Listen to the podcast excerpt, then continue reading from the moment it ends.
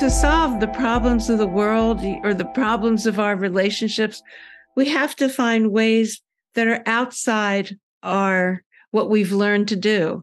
We have to find new ways. And this is part of what the psychedelics do for us is they loosen up the neural connections so we can think more creatively and find different networks and different connections and different ways of being. And this is the challenge for us, how to how to find other ways of being than the ones we've developed to survive.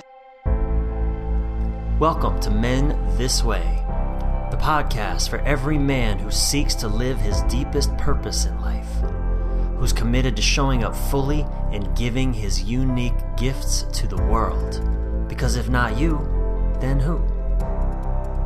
I'm your host and fellow journeyman, Brian Reeves. Brian with a Y, Reeves. Men, this way. Have you ever experienced a transformational psychedelic trip? Have you ever experienced a traumatic psychedelic trip? Or might you just be curious about the world of psychedelic therapy and whether it might benefit you? Well, in this episode, my brilliant guest is Dr. Rachel Harris, and she and I mine these questions and more for wise insights that could make a meaningful difference in your life. In a world of many olders but few true elders, Rachel Harris is a true wise elder. She's the author of two books, Listening to Ayahuasca, and her latest book, Swimming in the Sacred Wisdom from the Psychedelic Underground. She's also a psychotherapist, having been in private practice for 40 years. She spent 10 years in an academic research department where she published more than 40 scientific studies in peer reviewed journals and received the National Institutes of Health New Investigators Award. Now, once only associated with 1960s counterculture, the use of entheogens or psychedelics is currently edging toward the mainstream with more than 30 million people, including myself, in the United States having used psychedelics, according to a 2010 national survey. You may have heard or seen something from best-selling author Michael Pollan. He wrote about his trips and the National Institutes of Health is studying the efficacy of psilocybin and MDMA for treatment of PTSD, addiction, depression, depression, and end of life anxiety. And it's really a, an exciting time in this domain. Now, Rachel Harris who, in addition to being a psychotherapist and author, is also a researcher of psychedelics.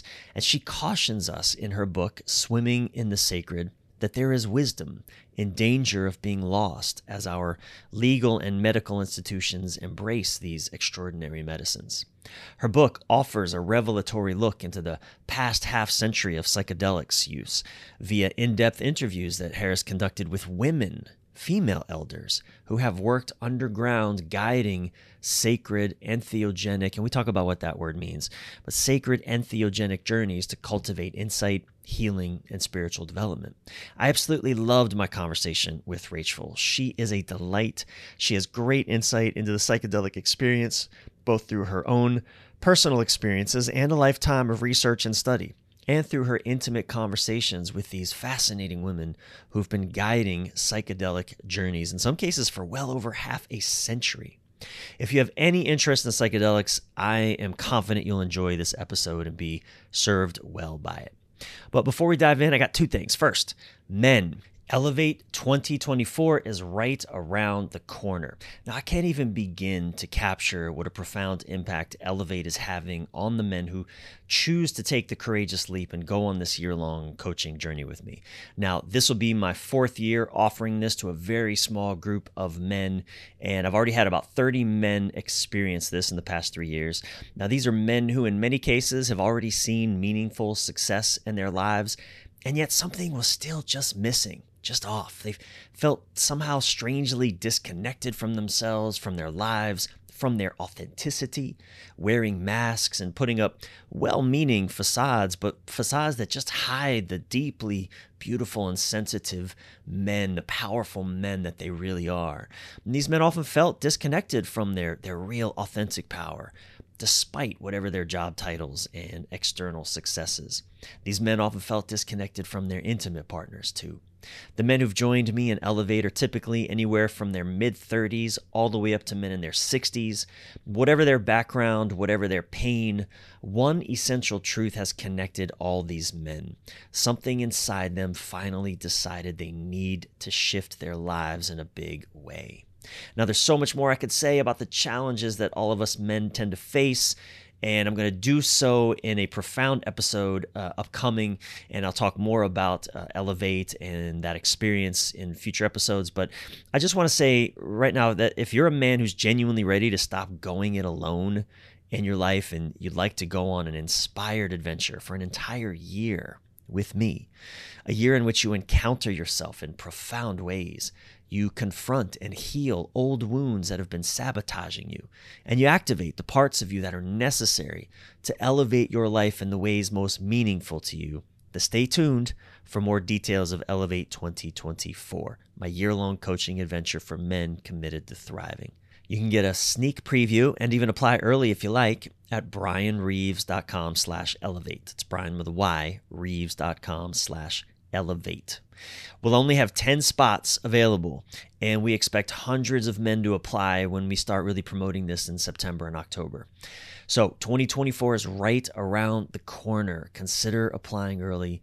BrianReeves.com slash elevate and commit to making 2024 the year that changes everything for you. Okay, second thing, it's time to read a recent review on the podcast because your reviews matter. They help this show bring in more listeners, help me continue attracting compelling and interesting guests, and your reviews ultimately help me make this a better production. God willing, someday it starts generating some revenue due to more reviews. So we're all served by your leaving a review, even one sentence. It's the full life cycle at play. So if you hear me read your review, please email me at support at brianreeves.com or just contact me through my website, brianreeves.com and you'll get free lifetime access to either my Love, Sex, Relationship Magic program or the Boundaries program. Relationships suck without boundaries. All right, here's today's review. It's from Burgundy, Italy. I don't know, it might be Brandy, Italy. I'm not sure. BRG, Andy, Italy, something like that. Uh, anyway, uh, here's the review. As a woman, it's written by a woman, I am not too much. That's how she starts the title. I heard about Brian a while back when I started digging into men's work out of curiosity to know what men experience and go through. I've been married for 15 years now, and as I've listened to his podcast and also read his book, I've gained so much insight. This podcast has helped me see my husband with other eyes, has also helped change my way of communicating with him. How my ways of expecting things to be a certain way have not helped my relationship at times. Brian is honest and helps me so much understand a lot more of how men think. I've also been able to see that as a woman, I'm not too much, what kind of things my feminine side craves from my husband's masculine side, and that all I have to do is learn to communicate better. Learning to stay firm when it comes to my needs and knowing why I ask what I ask from my husband is so helpful. It's like having a map of my feelings and also simultaneously understanding where my husband is coming from as a man. I love this podcast. So, Burgundy, Italy, thank you so much. Uh, I really appreciate the thorough review. And, you know, for anyone listening, even one sentence is amazing. But if you want to throw uh, something profound out and detailed like that, uh, fantastic. Uh, Burgundy, Italy, if you hear this, please contact me for free access to either of those programs. And if that's not you, please do write a podcast review in your podcast app because if I read yours on a future episode, you'll get free lifetime access to one of my courses as well. I look forward to reading your review. Now, back to my conversation with Rachel Harris. Please take a deep breath and stay present with us all the way through to the end of this episode of Men This Way. All right, let's dive. Dr. Rachel Harris, I'm truly honored to have you on Men This Way. Welcome. Thank you. Thanks for, for the invite. And I, I I want to start by actually asking you about the island that you live on. I, I shared with you oh. before we started recording that I, I, read in the introduction to your book, Swimming in the Sacred, you you brought you bring us in, the reader, into a little bit of your island life. And I'm I'm looking at you on this video screen and I see that glorious tree behind you in the in the in the in the your, your I don't know if it's your backyard or front yard, but t- tell us a little bit about where you live, about that island, about your home. Well, will will this work if I turn? This is. Oh wow, that is beautiful. Yeah. That is. I'm, so I'm looking at a. There's a. There's a. Is that a lake on the island, or is well, that it, it, a waterway? It is actually a lake, okay. and it's uh, it's a freshwater. We call it a pond, but it's a mile long, and it's 50 feet deep. So it's really a a, a fjord. It, you wow. know, it's cut out of the granite, and then Car- carved by glaciers. Yeah, yeah, and um, and volcano eruption, you know, billions of years ago, and then across the street is the Atlantic Ocean. Mm. So I'm seven miles off the coast of Maine. Wow, I mean, it sounds, it sound, it looks beautiful. Sounds rugged. It it is it is rugged. I mean, we're pretty far away from reasonable medical care, and uh, we sometimes have uh. trouble getting green vegetables and mm. you know food. and, and, you're there year round, even through the winters. No, no, no. I'm a wimp. No, no. Okay. Let's not get carried away. okay. When do you bail it out? It gets cold and I leave. I bail out. Uh, September, so, uh, October, November. I I last until about right before Thanksgiving. Okay. And and that's when my water pipes begin to freeze and I oh, get wow. kicked out. Yeah, oh, this wow. is really a summer cottage, and and then I come back. I'm the first um, seasonal person who comes back mid-April. Okay. So I'm determined, but you know, I bail out. You have limits. You told me before. That's right. I have limits. You have limits. Um, where do you go uh, in the winters? Well, I go to I go yeah, I have a daughter in New York, so okay. I go there and then and then but I don't last long there and I I go to the San Francisco Bay area. Okay. So you you uh, you fall in New York, you autumn in New York, and then you uh, winter winter, winter in the Bay Area. The Bay. I'm retired with so. the orcas. Well, I, am I'm, I'm I got to admit I'm a little envious of where you get to live at least through the summer. Uh, season. It just looks beautiful. It's uh, my, my, it's funny. My my the first thing my wife would wonder about is healthcare. Where's the hospital? Oh oh, it's a twenty minute ride on a dirt road uh-huh. a 40 minute boat ride wow. and an hour drive. See, I, that kind of excites me for some bizarre reason. It's probably why men oh, don't no. live as long as, as women. And, well, and then the then the bad news is you're at a small Maine community hospital, which is dangerous. So right, wow. really shouldn't stop there. It's, wow.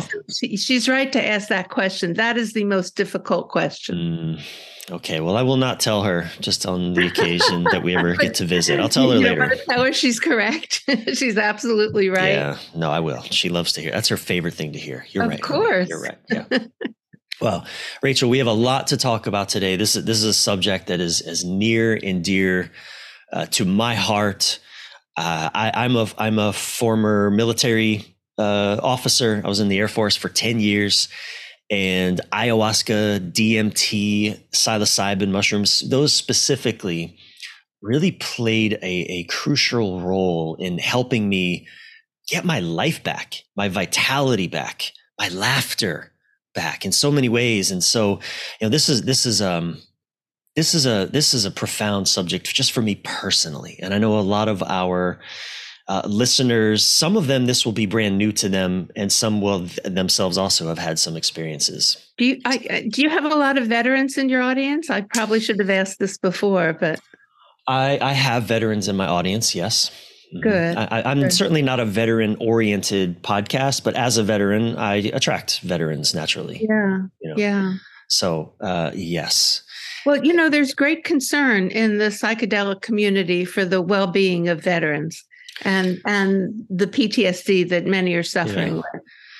And I'm I'm very glad of that. That that that there's something even my my experience was was very painful. I I didn't see combat and yet being in the military alone just just what you go through to to uh, assimilate into the culture uh, and then and and then how you're, you're, we're pretty much just kicked out you know, when our time's up, we're just ejected into civilian life, most of us, many of us.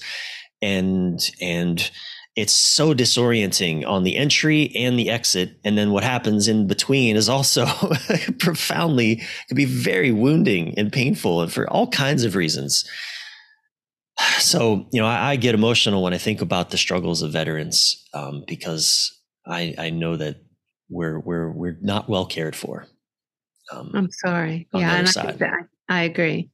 So I, I also have been long excited for uh, these psychedelic therapeutic practices to to to be available to men and women that experience you know like like me and and and and and far worse than what I even experienced um, because we are that we're suffering in so many ways even those that don't look like we're suffering right. It's weird. It is a bizarre thing to live in this like this sort of bardo between two worlds you know not fully out of the military but not fully feeling comfortable in our civilian communities. And it, it's just such a, a, strange thing.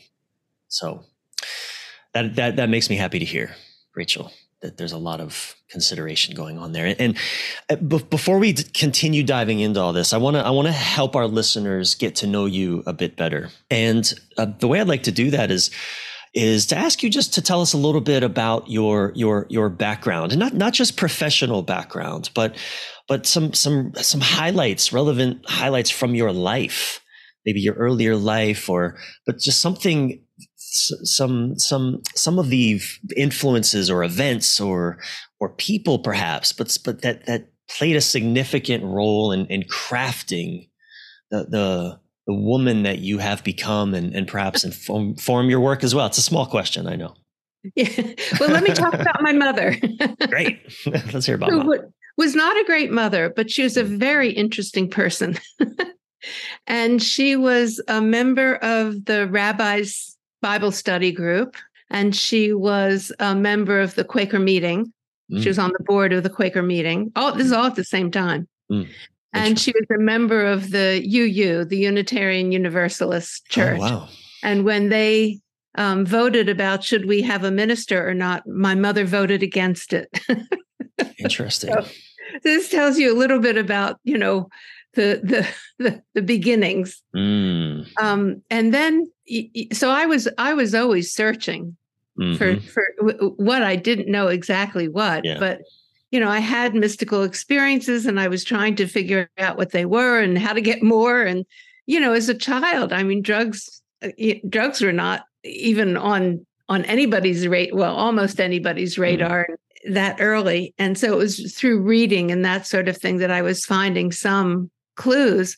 And so following the clues, when I graduated from college at age 21, I went right into the Esalen uh, residential mm-hmm. program. Mm-hmm. And then I stayed there on the staff. This is in Big Sur, and there were plenty of mm-hmm. drugs available. But to yeah. go back to my mother, she came to visit me, and she must have been in her 50s, which right now sounds kind of young to me. Mm. But at the time, I thought mm. she was very old. Mm. and she came to Big Sur, and um, she said, If I were younger, I would stay. Mm. And that's the full circle. I mean, mm. Carl Jung says, the biggest impact on a on a child's life is the unlived life of the parent. Mm. So my searching mm. was the unlived life of my mother. She did very small searching and I did much bigger searching. So so when she I'm curious what impact did that have on you when she said to you if I was younger I would stay. What, what did you what did your youthful ears hear? How, how did you receive that? oh my God, my mother's going to move in. uh, was like, you know, I was still early 20s. That's not uh-huh. on it.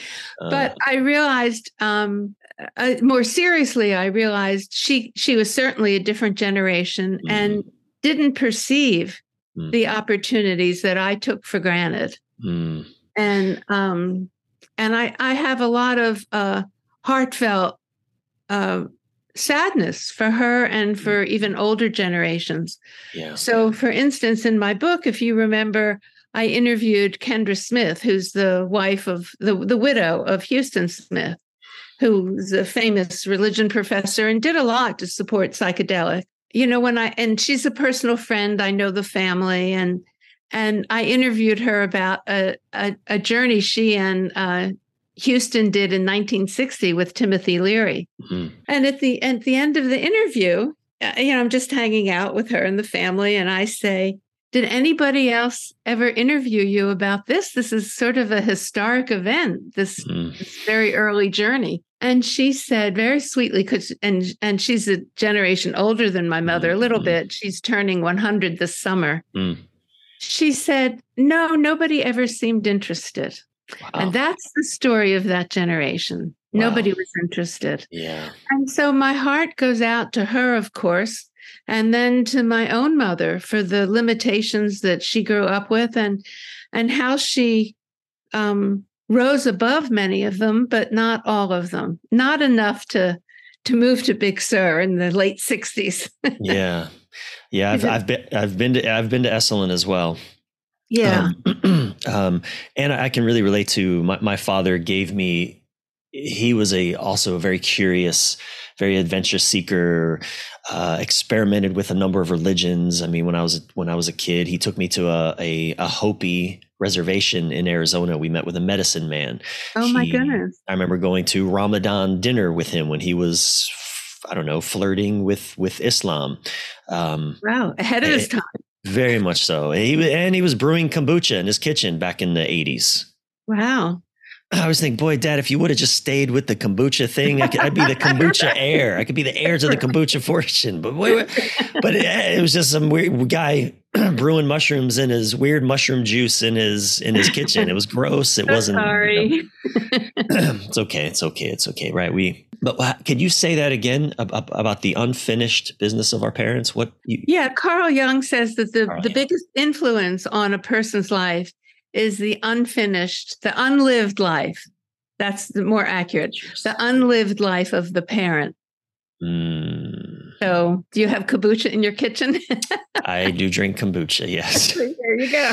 That's really. I love that. I love that. Well, l- let's let's set the table a little bit um, because again, s- some of my listeners will not really be familiar with with this world, and and so what are we really talking about? There's a few terms I want to make sure we're, we're clear about. What are we really talking about when we talk about like plant medicines, psychedelics? Also, what do entheogens, what does entheogens mean? Enthea, entheogens. entheogens. And, and what are we not talking about? Well, we're talking about a range of medicines that are non addictive, for one thing. Mm. So that, even though they're classified um, by the federal government as you know very dangerous they are in mm. fact not mm. that classification is a leftover from um, president nixon who mm. started the war on drugs and labeled these drugs as very dangerous when in fact they're not in an in an addictive way dangerous um, and uh, so they're mind expanding uh, or mind manifesting in other words they sort of from a psychological point of view, they open the doors to the unconscious. Mm-hmm. Mm-hmm.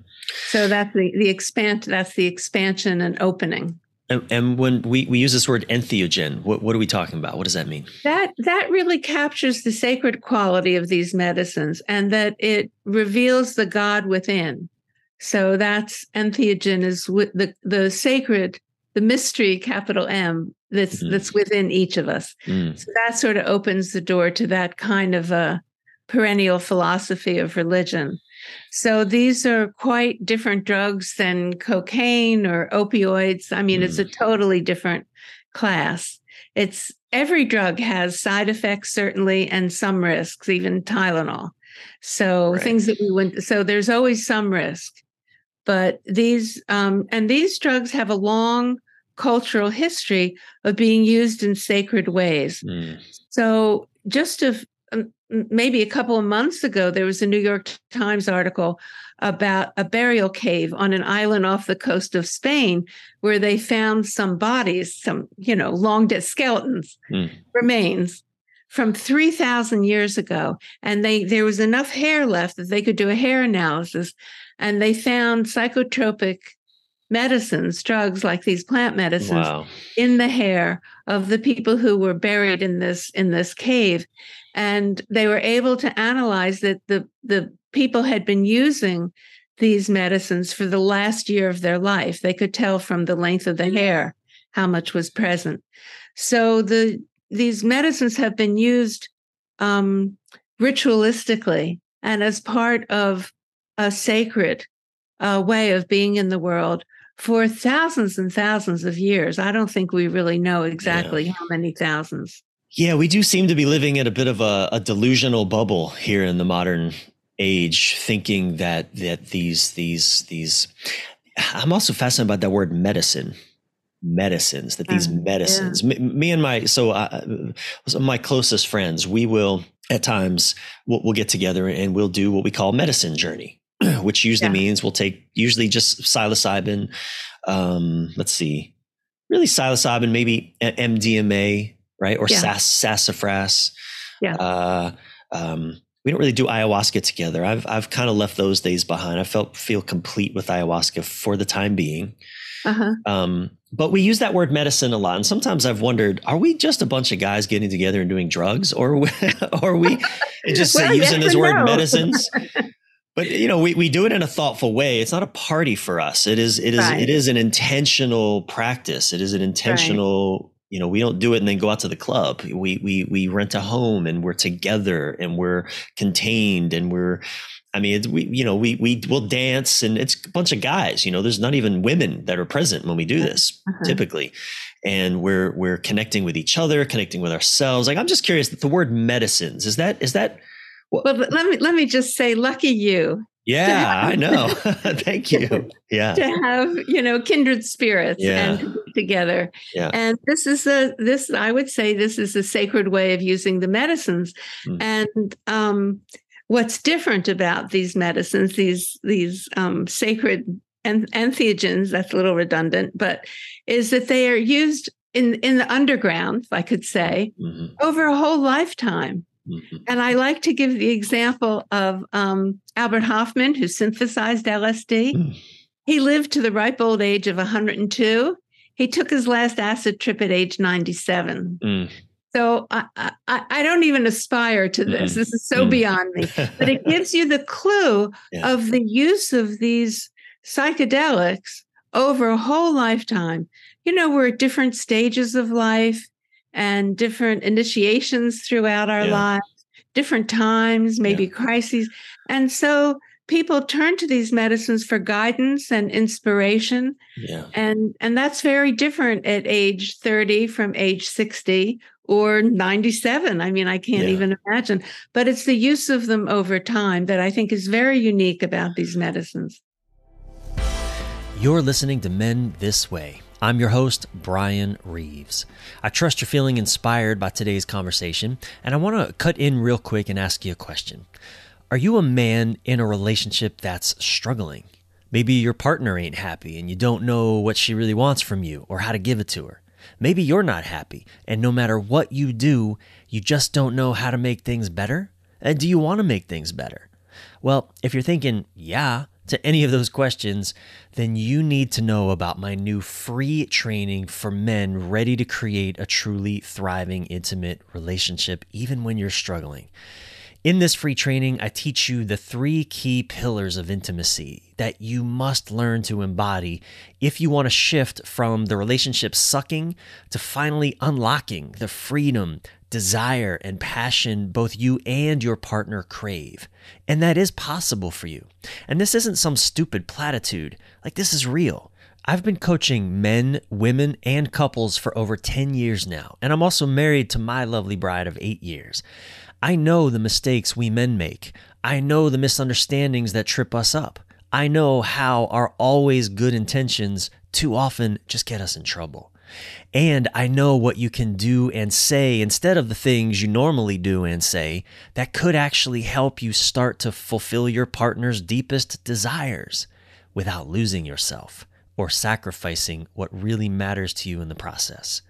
I know what she needs from you on a deeper level that will help her feel safe so she can more fully open herself to you. I know you're probably dying to end whatever stubborn conflicts you keep having. Or maybe you avoid conflict and you're finally seeing that doesn't work either. I know how to help you end unnecessary conflict and do conflict in skillful ways so that you can reliably create safety and trust that ultimately results in more peace and ease and freedom and connection for both of you. If your sexual relationship is stagnant or non existent or somehow just not deeply satisfying to you both, and you want to know how to consistently foster affection and physically, emotionally, and even spiritually fulfilling sex, then do this. Go watch my free training video at training.elevaterelationship.com. This link will be in the show notes for this episode. It's also on my website. Seriously, if you're a man who is genuinely ready to thrive in intimate relationship, watch my free training video, The Three Secrets to a Thriving Relationship, even if you're currently struggling. The link is training.elevaterelationship.com. Again, training.elevaterelationship.com. It's less than 20 minutes, it's free, and it could totally change the relationship game for you. All right, let's pick up where we left off with today's guest on Men This Way you know having experimented with different really plant medicines. I've never i've never i've never tried cocaine. I've never done opioids. I've never been into those right those. are whole different classes. Are you actually using um, leaves or bark from the sassafras tree? I i've only tried sassafras once and it was in uh-huh. liquid form. And yeah. and that was actually not not too long ago. But i i i've you know, marijuana is not a good medicine for me. It takes me, it takes me somewhere that I don't enjoy going. I don't, I don't, it takes me out of the moment. Whereas psilocybin mushrooms, eh, that's medicine for me. That, that, and I, I, you know, my, I'm married now uh, to a deeply feeling woman, a deeply sensitive and feeling woman. Uh, it's what I love about her, and it's what overwhelms me about her also at times. You know, I mean, me being a boy coming from a military background, you know, my uh-huh. my capacity to feel my feelings is has been limited in in many ways, and I'm working on expanding that capacity with all different types of. But uh, see, in a moment, I, I want to explore sort of the intersection of science and mysticism, but I, I want to just share kind of what happens for me is is because I want to ask you about more the physiology, what's actually going on. But so what happens when I take mushrooms, for example, and and and you know, my wife and I, she, she won't take them. She's just too. It's too sens. She's too sensitive. It just doesn't. It's it doesn't really work for her. Okay, let's let's talk about that. Okay, great. Down the road a little. No, okay, you go. We'll put we'll put a let's pin in and come back to yeah, it. Great, I would love to. When I take them, wow, I come into my body. I feel my breath. I feel something happens and I, I understand my wife. I connect with her on a level that is almost unavailable to me outside of that experience. I mean, we, we, we're, we're doing great. We connect, we have fun, we laugh a lot. You know, we're, we're, we're, we're, we're in a good place and we're going through some hard things in our lives, but, but she and I are good. And when I do a mushroom journey in her presence, just her and I, you know, she afterwards she'll say, Brian, I wish you could take mushrooms for breakfast, lunch, and dinner because she loves. Anyways, I wonder what she means. she loves how I f- feel myself and how I feel her. Right. In that experience. So uh, uh, let's talk a little bit just physiologically. What is going on here? And, and, it and i don't know if there's like common threads of, of physiological change or shift through all plant medicines or if each of them have their own different you know signature chemi- chemical signatures yeah, they, and well certainly there's um, similarities across these medicines and you'd, you'd be wise to speak to a, a chemist about it instead okay. of a psychologist but um, but there are similarities and each medicine has its own signature Mm-hmm. So it's just interesting for me to hear you say, "Well, I've worked with ayahuasca and and I'm f- finished with that for now." And and you're really talking with kind of love for for psilocybin for mushrooms. Yeah, yeah. So I, you know, there's this phrase, "Well, what's your med?" People actually ask me upon meeting uh, me, "What's your medicine?" You know, okay. But it's obvious you mm. have a relationship with with the mushrooms. Yes. It, you know, the, the love. Very much so. Comes, yeah, the love comes through, the gratitude comes mm. through. Mm. And so that's part of what's you know, nobody talks about Tylenol that way. No, that's true. Uh, there's something unique. Yeah, there's something yeah. unique about this way of working with the medicines that a relationship develops. And that's an important part of what distinguishes these medicines as well. And that quality of relationship um, surfaces even when you're not under the influence, because it came up just a few minutes ago when you were talking about uh, about um, psilocybin journeys. So it's it's a relationship that goes beyond the influence of the drug in in the plant. You know what?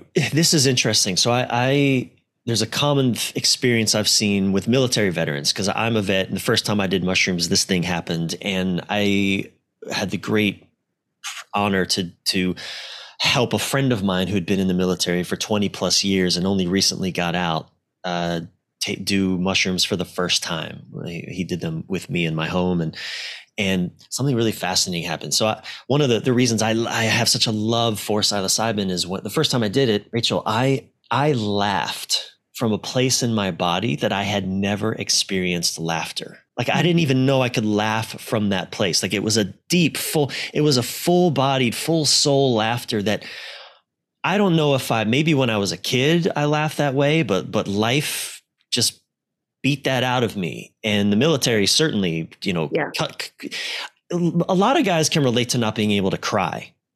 But many of us don't realize that we're not really fully laughing either. We're not fully experiencing our joy. Point. Yeah. We don't really we don't notice that part. Our joy is also cut off at the at the neck. And so and this happened to my friend as well. He had a, a laughter erupted him, and he, he shared with me after. He's like, "Brian, I don't, I don't even feel like that was my laughter." Oh, and I was like, "My, my brother, that was his own laughter. That came from your body. That's yours." Mm-hmm. Right. So again, maybe just high picture, even just psilocybin, big, big picture. What's happening in our bodies, our brains, just big picture, what you know well, about the, that. The big picture is that the default mode network in the brain is quieted.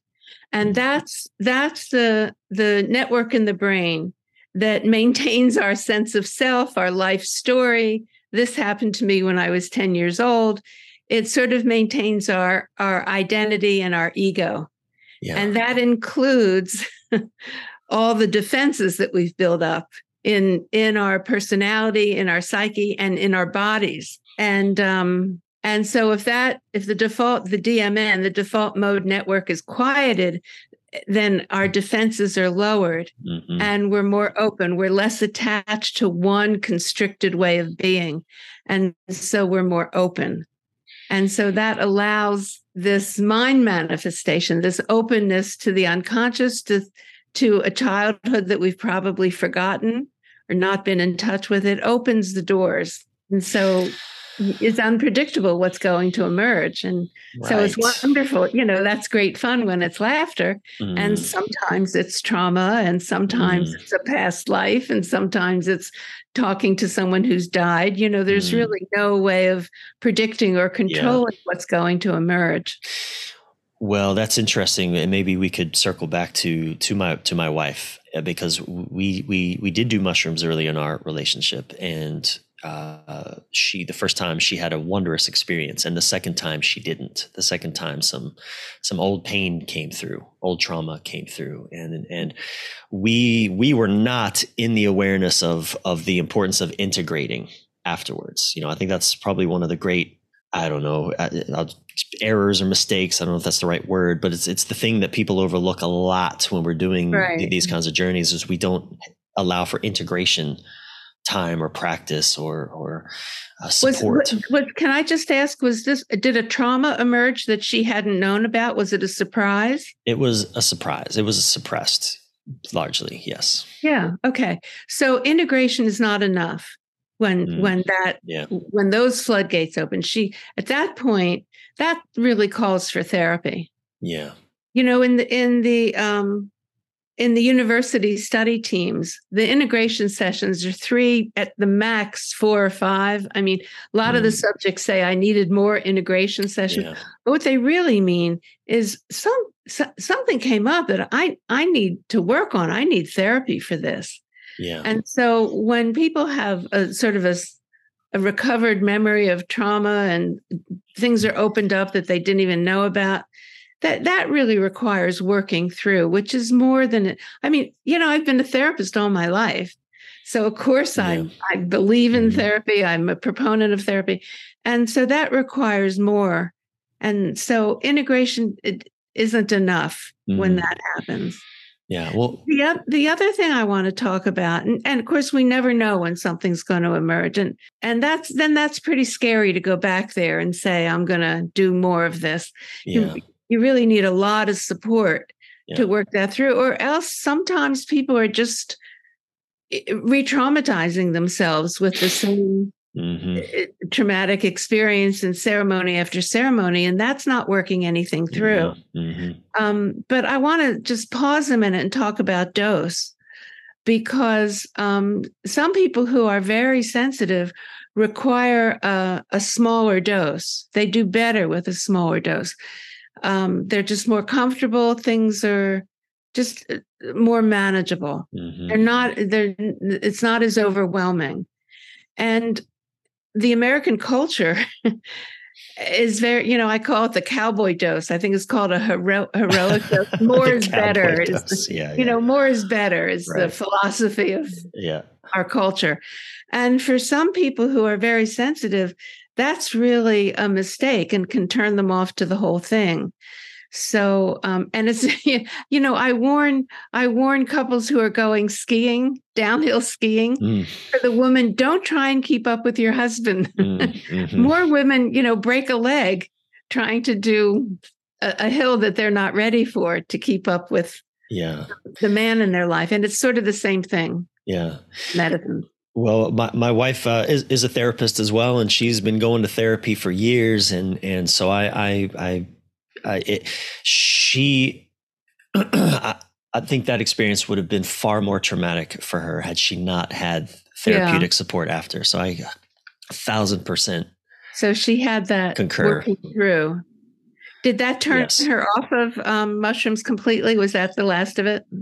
That was the last of it, and you know, but my my wife is her her her whole system, her physical system is very sensitive to any kind of medicine, even Tylenol, right. even right. antibiotics, even like anything that she puts in her body. Right. Uh, can I mean she, she, her skin can break out in into uh, rashes, and I mean she's just she just has a very sensitive constitution, and so right.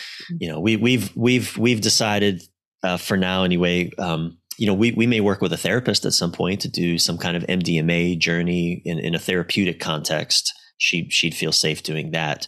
Um, but for now, our journeys are limited to, you know, I'll, I'll do mushrooms and I don't even do a heroic cowboy. I like cowboy dose. That's fun. I don't do, I really don't do cowboy doses anymore. Maybe I should say rodeo doses. rodeo dose. It's fun. Uh, yeah.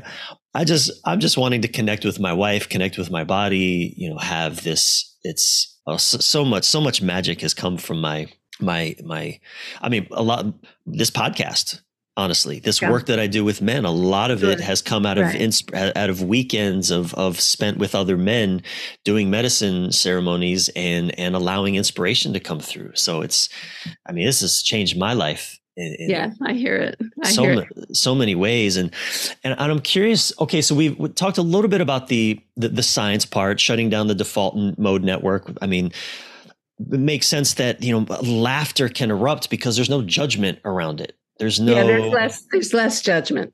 There's it's just yeah. it's allowed to just express through through through me, and um, but I've had you know, I, have my DMT experiences have also been well. I've had two different kinds of DMT experiences. Right there, there's two different kinds of DMT. There's there's I don't know regular DMT. I don't know is that, that what we call it? Regular DMT. I'm not sure. I'm not sure.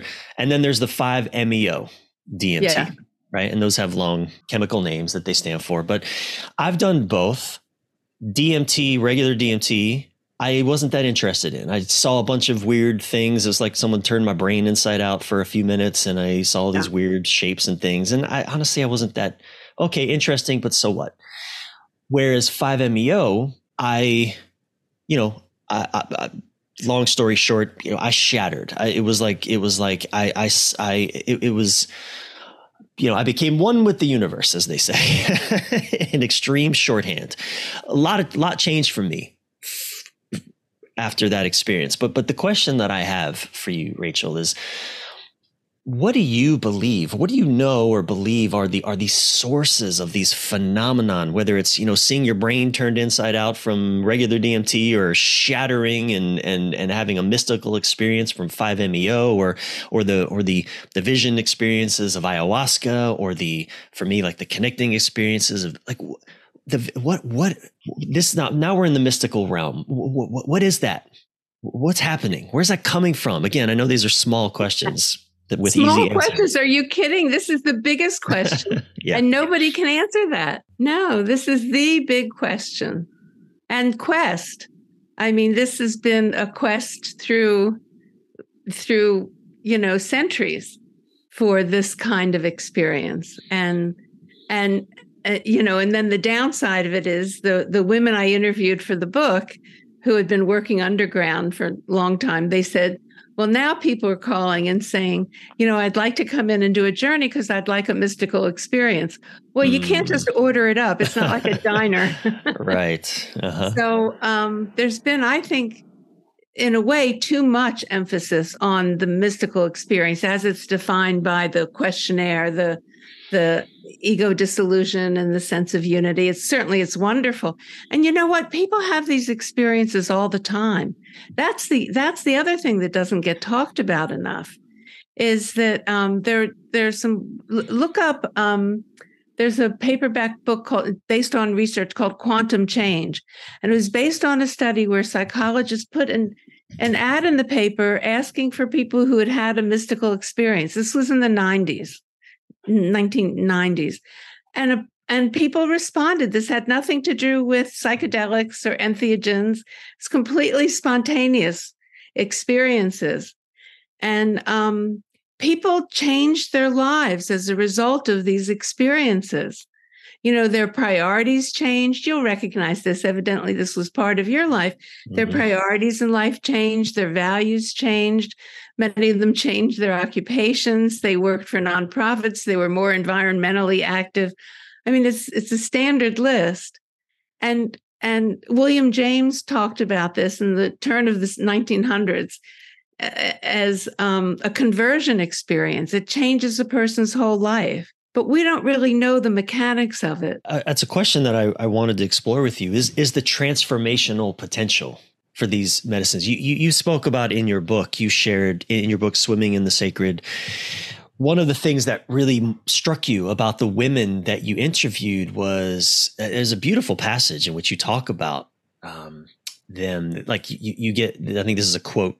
Yeah, I called out. I get a sense that their physical bodies are less solid than the rest of us. They've thinned not only the veil separating worlds, but the corporality of, of material existence.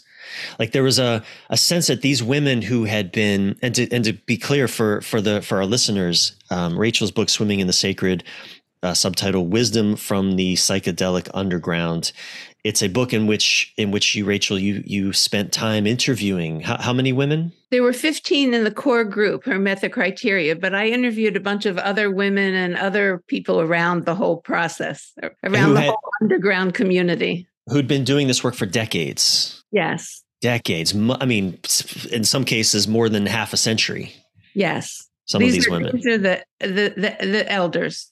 Right the elders. And so there you there was a you you talk about you know I, I, went into my own psychedelic searching like ayahuasca. Is like I wanted to learn like show me something life you know show me behind show me what's behind the the veil. I, I you know it's like give me the matrix pill. And you know my first ayahuasca trip was a major disappointment and it was the best thing that could have happened to me you know but that's another story for another time. It's tough. Yeah she played a little hard to get which I appreciate. And and yet lifelong learning it, with entheogens is not about learning content, learning information, but rather about transformation. So, so let me let me read some quotes from the women because that, that great, really please. does them justice. Um, there's a bigger message coming from the medicine, larger than individual psychological healing. So the women look for transformational changes that you make in life after the ceremony. So the the research teams are looking at a reduction of symptoms. Mm-hmm. The the underground women are looking for a new life. what are you doing wow. to bring back to the community? And so it's a much bigger picture. So here's another way to say it. We are responsible for our intentions and our choices, responsible to ourselves and to humanity. So you get a sense of the way these mm-hmm. women even hold the medicines is much bigger. It's uh, they're looking for transformation so that you come back from the journey and give to the community. Well, I'm, I'm, I'm getting chills, Rachel, hearing you you share this because that that stood out for me as well in your book. That that you shared that you had had an experience. I forget the name of the teacher earlier in your life who was teaching self responsibility. I can't remember the name. Um, oh, it's Gestalt therapy. It was Fritz Perl. Fritz Perl. That's it. Gestalt. So he was teaching self responsibility. These these women that you interviewed, at least there was one particular woman, uh, Medrith. One woman. Medrith. Yes, correct. Right. The purpose of medicine work. You asked her, is the bottom line all about taking responsibility for ourselves, for our lives? Is that what it's all about? And she says, Yes, we are responsible for our intentions and our choices, responsible to ourselves and to humanity. And you drew this beautiful distinction.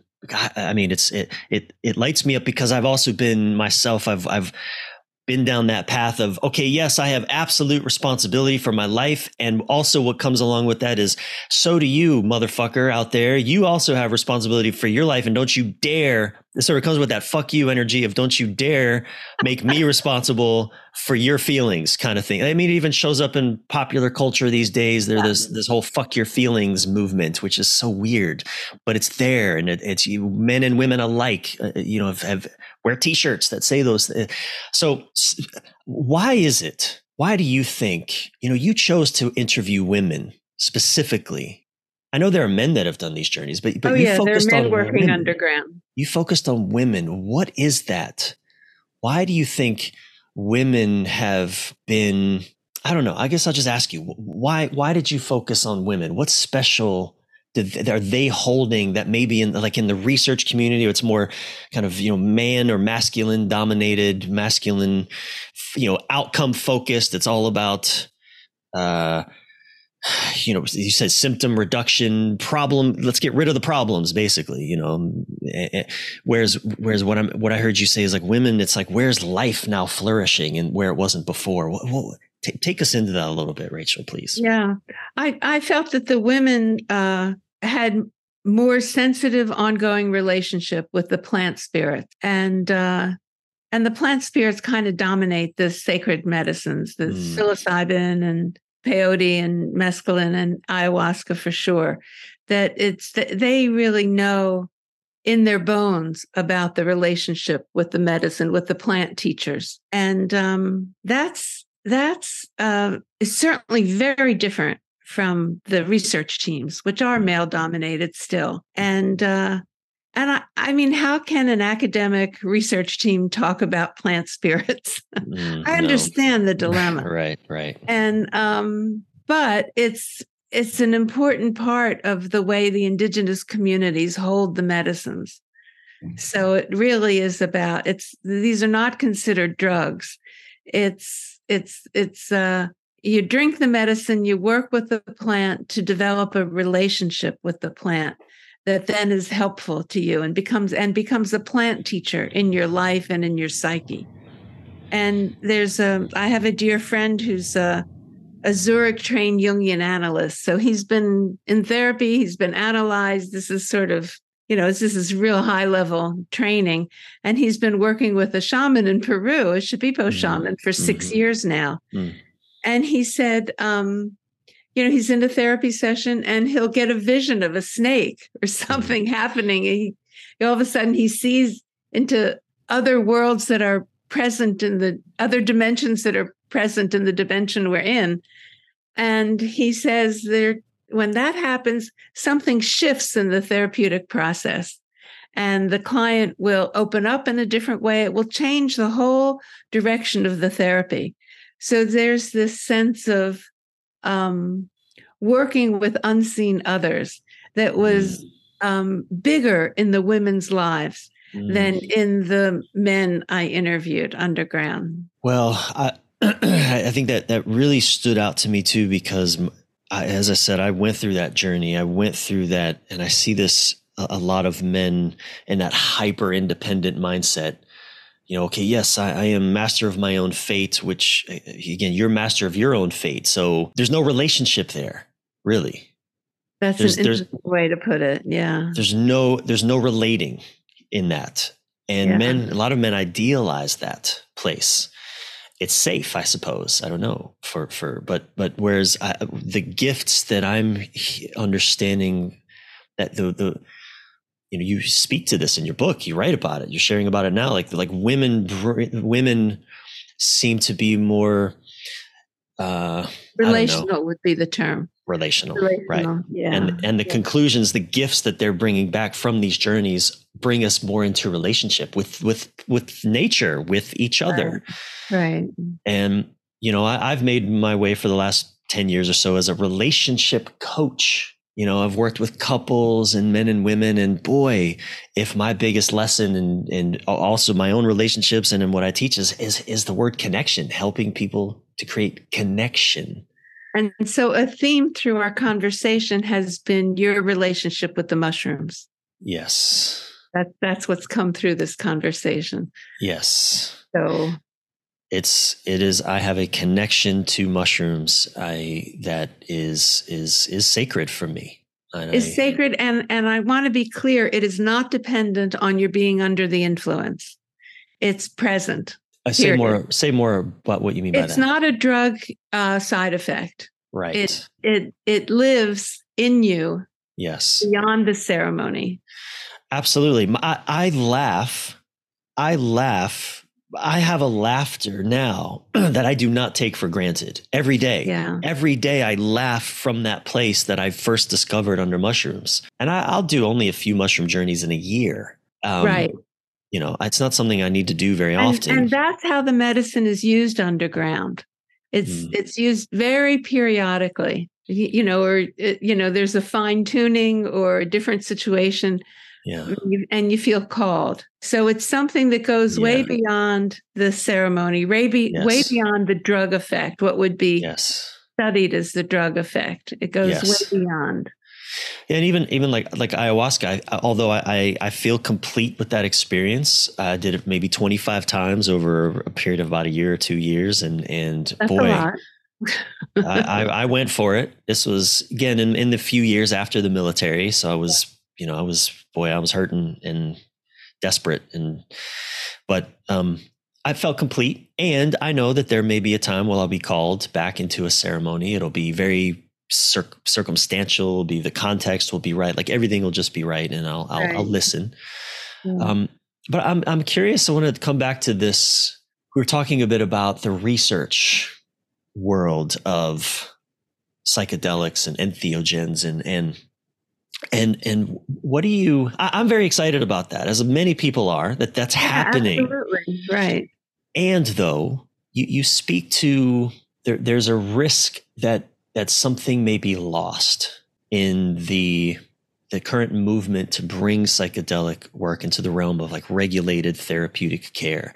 What what are you what what is at risk of being lost? Well, f- for one thing, the sense of working with the medicines over time is lost because this is a the research is all focused on a cost-effective approach. So that means the least amount of therapy, the shortest term of of Mhm. treatment. So it's it's a period of about three months. So you can see right there is the contrast when you talk about I work with the mushrooms a few times a year over time.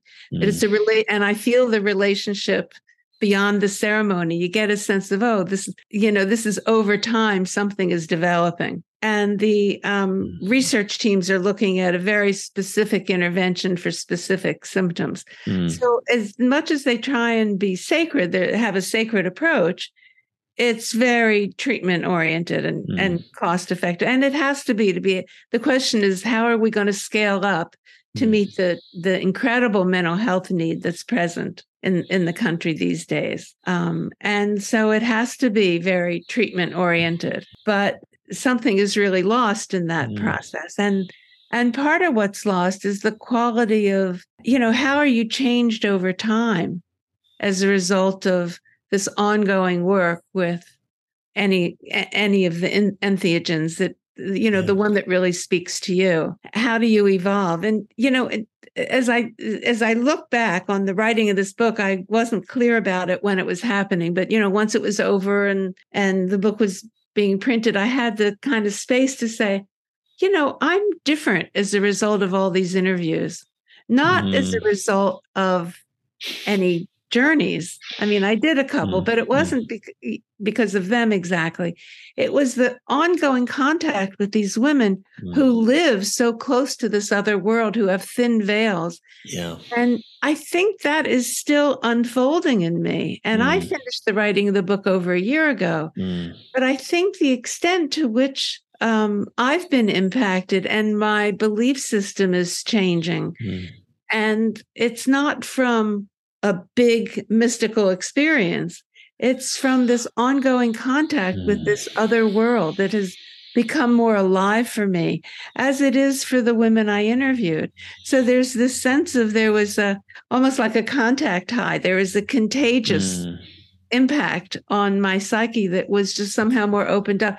So there are these subtle aspects of working with the sacred medicines that that are just plain neglected. Yeah, wow, it makes sense. Like as you were sharing that, I, I see this vision of of of a of a very disconnected society, disconnected from nature, disconnected from our bodies, um, dipping our toes into yeah. sacred waters, just dipping our toes and going, "Oh, that feels nice. I'm refreshed now." Taking the toe back out and then going back into our work. disconnected world. Like, I'm good. I'm fixed. I'm I'm yeah. okay now.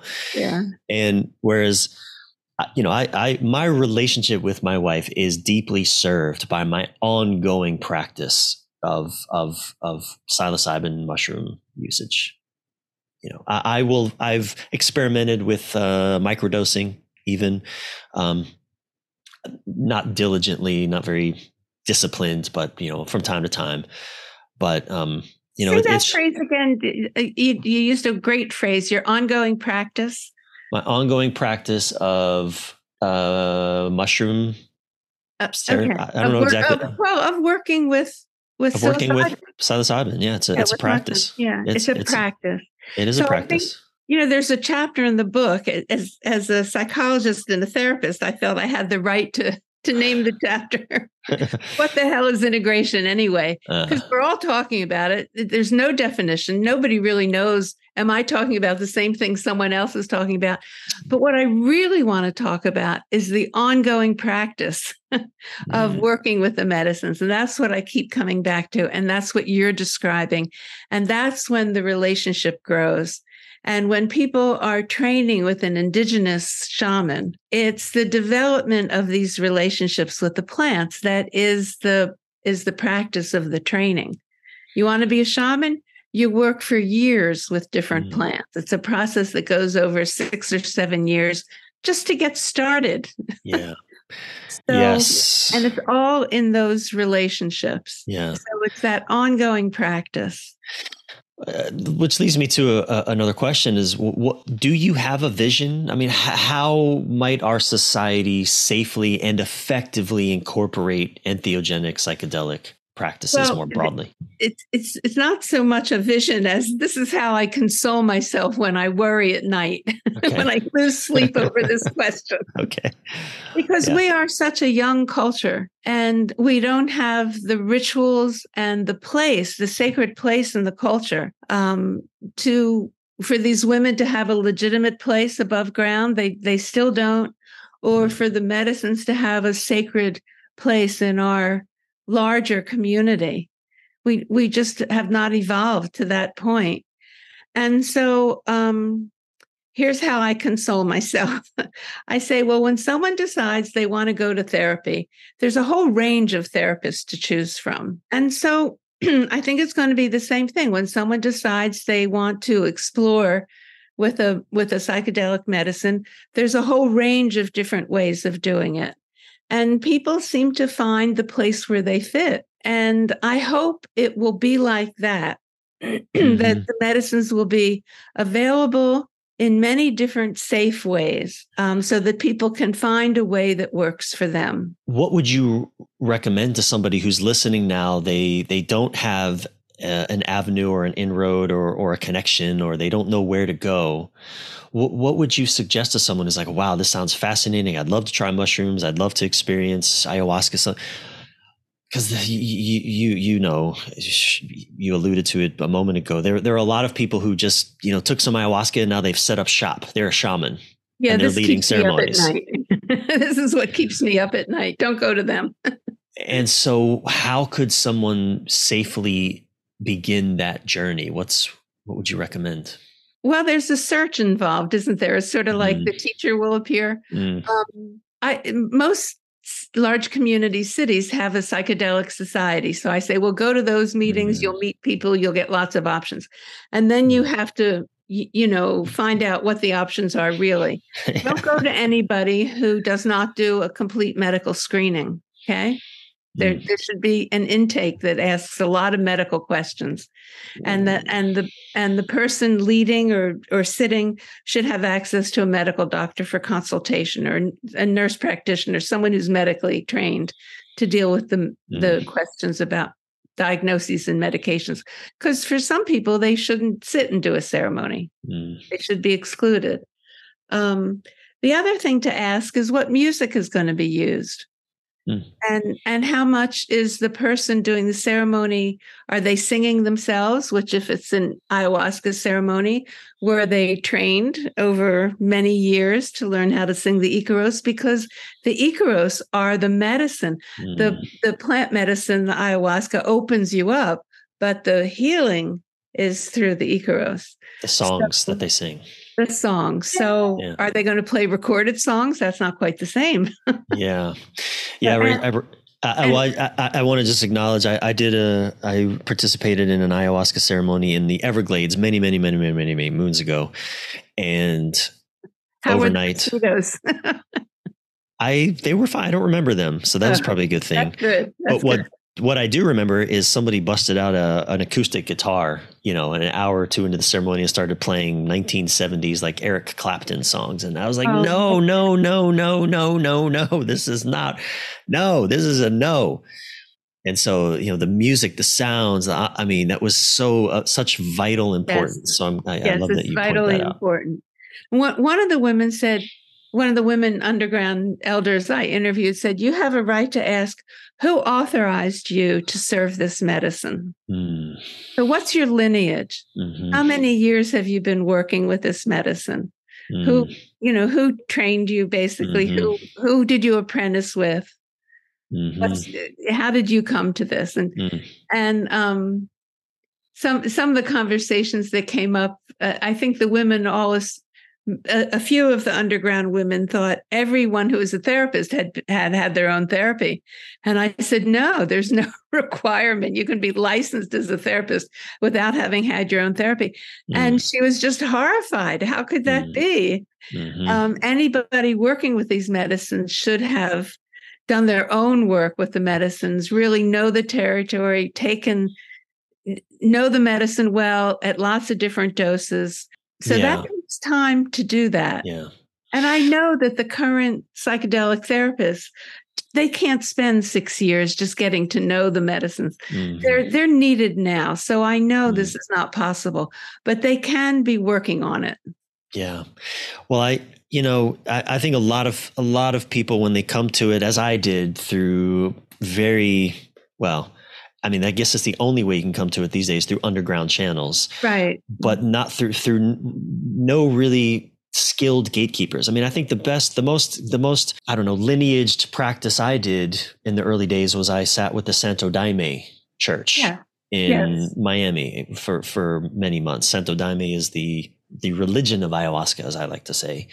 Um, and that, as much as I didn't want any structure, because I was coming out of the military and I was like, oh, I, you know, structure be damned.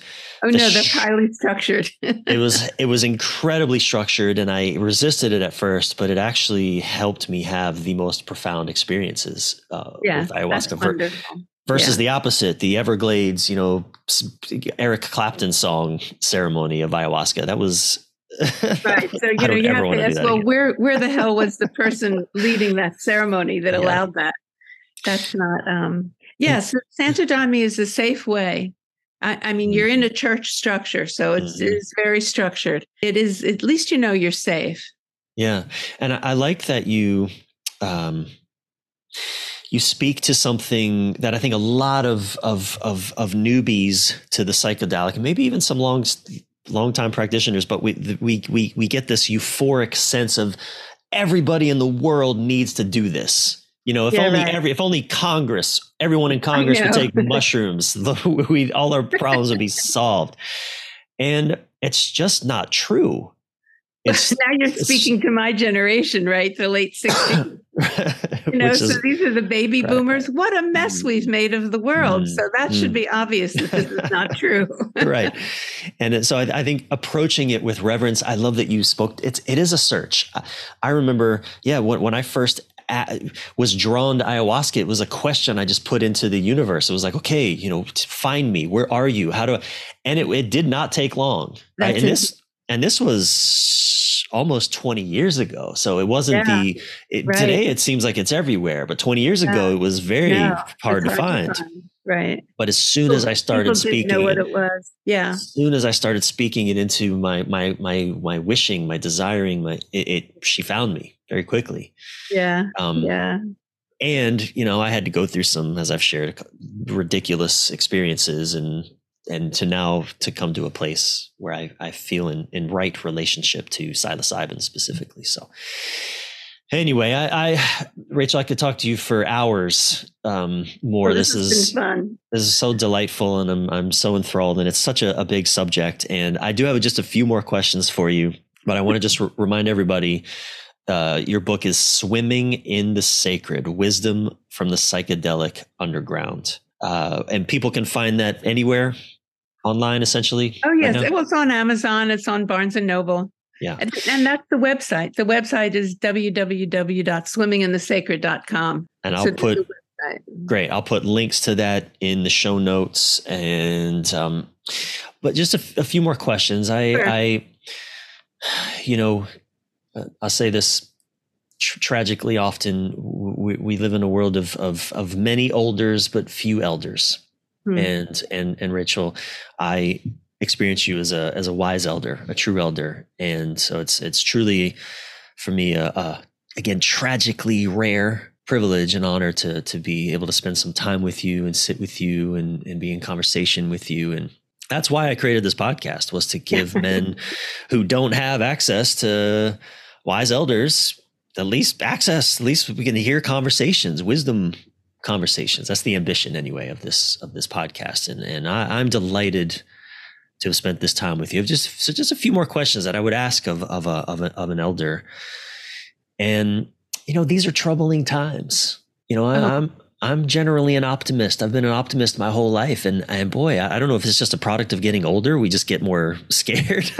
I don't know. Scared, yeah, is that is that a thing? I don't know, but I, you know, these seem to be troubling times, and I'm curious to, you know, when you look into our future, like, do you have hope for humanity, for the world? Do you, do you, do you? Uh, some of my the people I've asked, like some elders I've I've they, they look and they, they they'll say we are heading into to a great dark and unknown a period of initiation perhaps i mean what, what do you see rachel I, I honestly don't know, but I, I, I worry for the sake of my grandson, of course. Mm. I have a three and a half year old grandson. Mm. So what will what will the world be like mm-hmm. when he's even just and you know 30 years old? I don't. It's uh it. I think I think it is a a challenging, frightening time, mm. a worrisome time. And I don't I don't know how to go from here to where we want to be. I don't know how how is this shift going to happen that we end up in a better place. I don't know. Mm, mm-hmm. So all, all I know how to do is my little job, and I rise to to that occasion. I mean, I do my little job. That's all I know to do. Lots of people have much bigger jobs, yeah. So I, I, think to know what we're called to do and to rise to do that, whatever it is, that's the only thing I know to do. Yeah. Uh, thank you for that. It, it reminds me of of um, something my my grandmother said years ago before she died. That incidentally, I heard the Dalai Lama say not long after. Wow. She said uh, this was when was it George Bush and um, what's his name, uh, the vice president uh, Gore, Al Gore. When Bush Gore. and Gore were fighting over the presidency, yeah. my my grandma said, you know, not everybody can do big things in this world, but everybody can be kind. Yeah. I was like, oh wow, grandma, that's that's rich, that's deep, that's profound. and it's not something typically I hear said by men. But yet that's true. But the Dalai Lama does say it. And yeah. he is a man. And he did yeah. say it. And I heard him say that. And so um it's just such a good reminder to to me as well. Like this this is my part. I'm doing my yes. part. I get a sense that that's true for you. Um so thank you for that. Uh, just last question. Maybe it's superfluous. I'm not sure. But last question. Um, this is a podcast for for men. Again, we have a lot of women listeners, um, but I, I, like to, to to leave off with a question. Like, what is the what do you think, Rachel, is is the biggest challenge facing men, particularly today? And and what wisdom might you offer in the face of it? Well, I I don't think it's just men. So I I would say the biggest challenge facing all of us is our egos and how do we work with and and we need our egos to grow up in the world to mm-hmm. manage you know going to the bathroom and you know in, and yeah. you know just so we don't do things in public i mean we need we need to be socialized we need our egos and then how to manage not being dominated by our own egotistical ways of survival. Mm. And you know who talks about this mm. is Bruce Springsteen. Oh, I love Bruce. Oh, wise elder. He's truly a wise boss. He's, he's I love elder. Bruce. And he's suffered. He's got um, he's been in therapy. He's taking psychotropic med. He's taking one of the SSRIs for depression. Mm. And he talks about the ways that I learned to survive, and he talks about his father kind of being a hard ass. The ways I've learned to survive have also been the ways that have limited me. So this is the, you know, the ironic twist that how we've learned to survive in the world also in in in cage is is a cage and limits what we can do. And um, he says that his persona on stage is his masculine, you know, persona. It's his It's what his father mm. wanted him to be. It's this, mm. you know, mm. and then underneath, he's kind of a depressed, sort of sad guy, mm. you know, very emotionally sensitive. And so how to how to how to not be caught by the ways that we've figured out how to survive. Mm. Because to solve the problems of the world or the problems of our relationships, we have to find ways that are outside our what we've learned to do. We have to find new ways. And this is part of what the psychedelics do for us is they loosen up the neural connections so we can think more creatively and mm-hmm. find different networks and different connections and different ways of being. And this is the challenge for us how to mm how to find other ways of being than the ones we've developed to survive. And the ways we've developed to survive are in our bodies. You mm-hmm. can see it. And a lot of men are reinforcing their um, their um, their defenses mm-hmm. by building up an armored body. Yes. And so they get they get tougher and stronger yeah. and, and and it makes it even more difficult to connect. So yeah. I'm all for health and and fitness and all that. And I'm not really big on armoring. yeah. I don't think we need more of that. Mm. So uh, you know how to how to work outside in ways that um, are are not built in from the ego. I think that's the biggest thing we face. And we are dug in mm. egotistically. Mm. So, how to get out of that cage that we built for ourselves. Psilocybin in the water supply.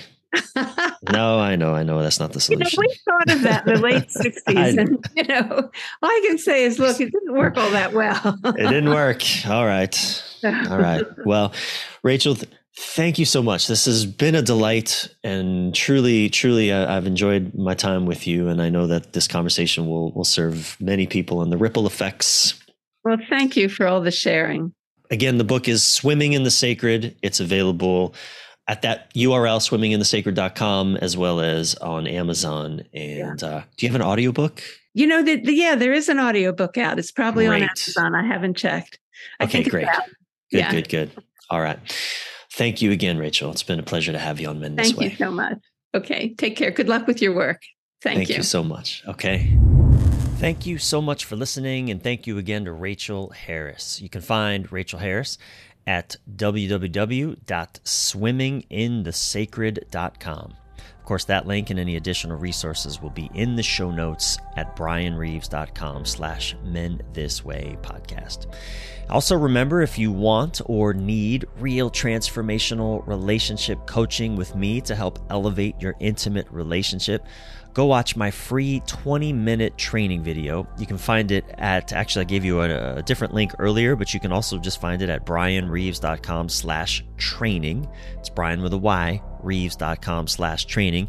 Go there, watch that video, and get started on your coaching journey with me. And if you're really in an urgent pinch, feel free to reach out through my website. Also, Elevate 2024 is right around the corner. Learn more about that at bryanreeves.com slash elevate. Finally, please do consider leaving a review on your podcast app. If I read your review in a future episode, I'll hook you up with free access to one of my online courses. And you can learn more about those at bryanreeves.com slash programs. So you got three links, bryanreeves.com slash training slash elevate slash programs. And of course, don't forget to subscribe yourself while you're at it. I'm your thriving life and relationship coach, Bryan Reeves, Bryan with a Y Reeves. Until soon, keep your head up, your breath relaxed, and your thoughts inspired.